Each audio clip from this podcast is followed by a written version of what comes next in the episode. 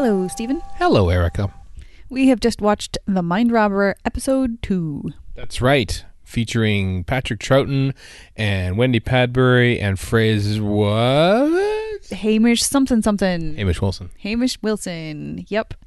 Uh yeah, I I adore the ingenuity of the way that they were able to replace Frazer Hines. Do you have measles or chickenpox or something? Chicken box. Ugh.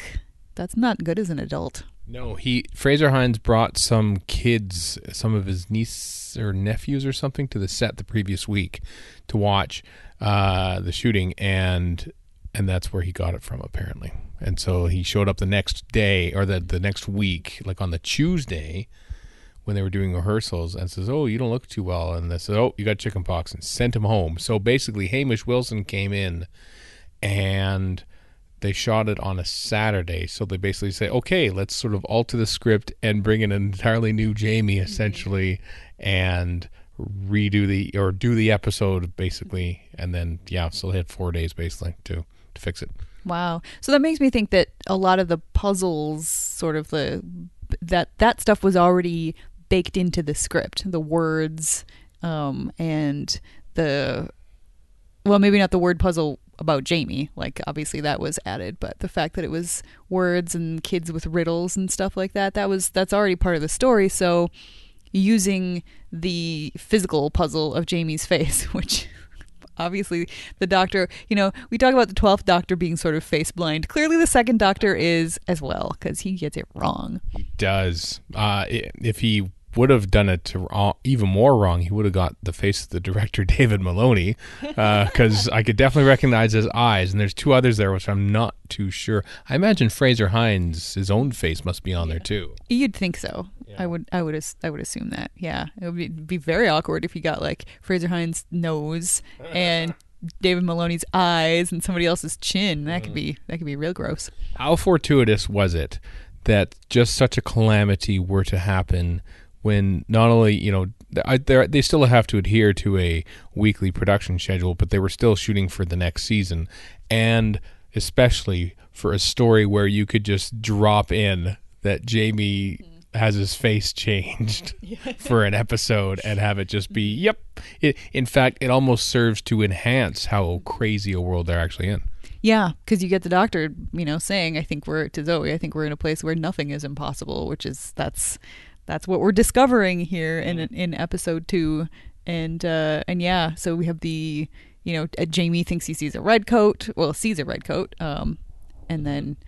Uh, and then also Jamie's dream sort of comes true at the end of the, with the cliffhanger of the um, unicorn coming straight at them, and then you have the doctor meeting the mysterious British fellow whom we don't know who he is yet. It's his name is in the credits though, right? I believe it is, Yeah. So are, or is it? Okay. Well, on the You don't want to spoil it. on the off chance that somebody is watching this for the very first time along with us, I won't say who it is, even though we know. Um, so you, you'll get to find out who it is.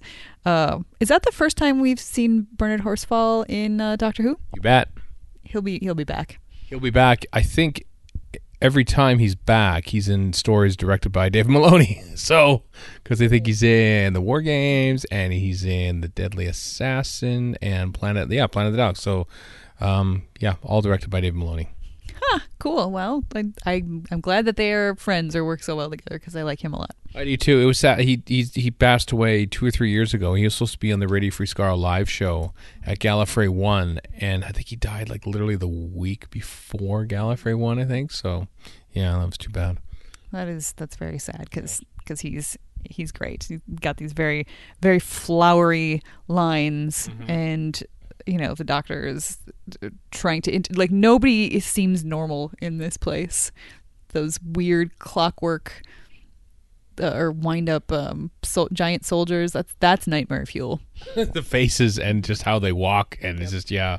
I do like their feet though, like the the the nice direction. Good job, David Maloney, on the like the close ups of their their chunky feet as they you know toddle toddle along. That that felt really creepy. Like I didn't even know how terrifying they looked, and I was already scared of them just because of of that.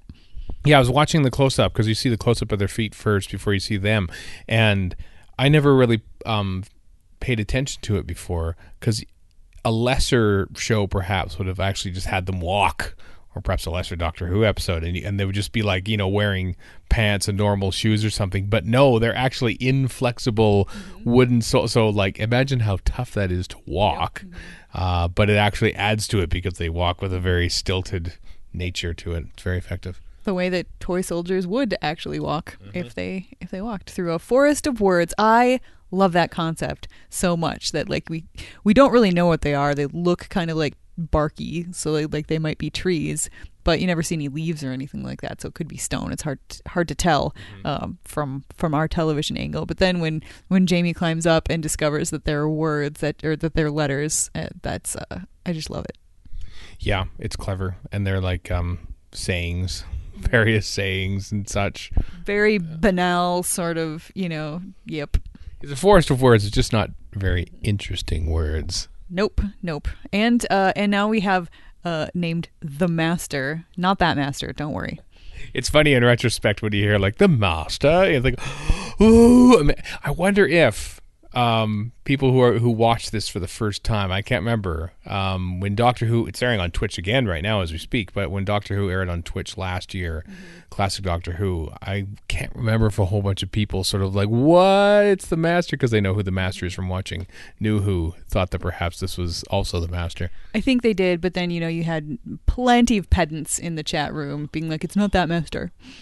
Yeah. And then writing an entire paragraph about who this guy is and who the other the uh, the actual master is, which nobody read because it went ba- by so quickly because that's how Twitch works. That is how it works. It, it's um and obviously in 1968 nobody would have known who the master was because he wasn't invented for another 3 years basically.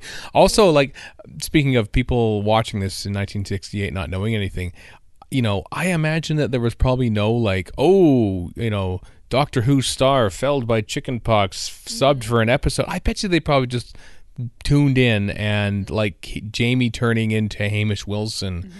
probably was just oh wow cool they've they've changed him and like not knowing why they did it. Or oh, I think it's more likely oh my god they changed Jamie. What the hell? Because like, how would they even, you know, if if they didn't know that he had just been felled by chickenpox, maybe they would have thought the show was just changing the actor who played Jamie. Which I mean, if that was the thing that they had to do, this is a, a great way to do it because you know he's human mm-hmm. he's not a time lord so they fixed the the doctor issue by having him renew uh, you can't really do that so easily with the companions in normal space and time. But if if for some reason Frazer Hines was going to leave, like this would be this would be the way to do it.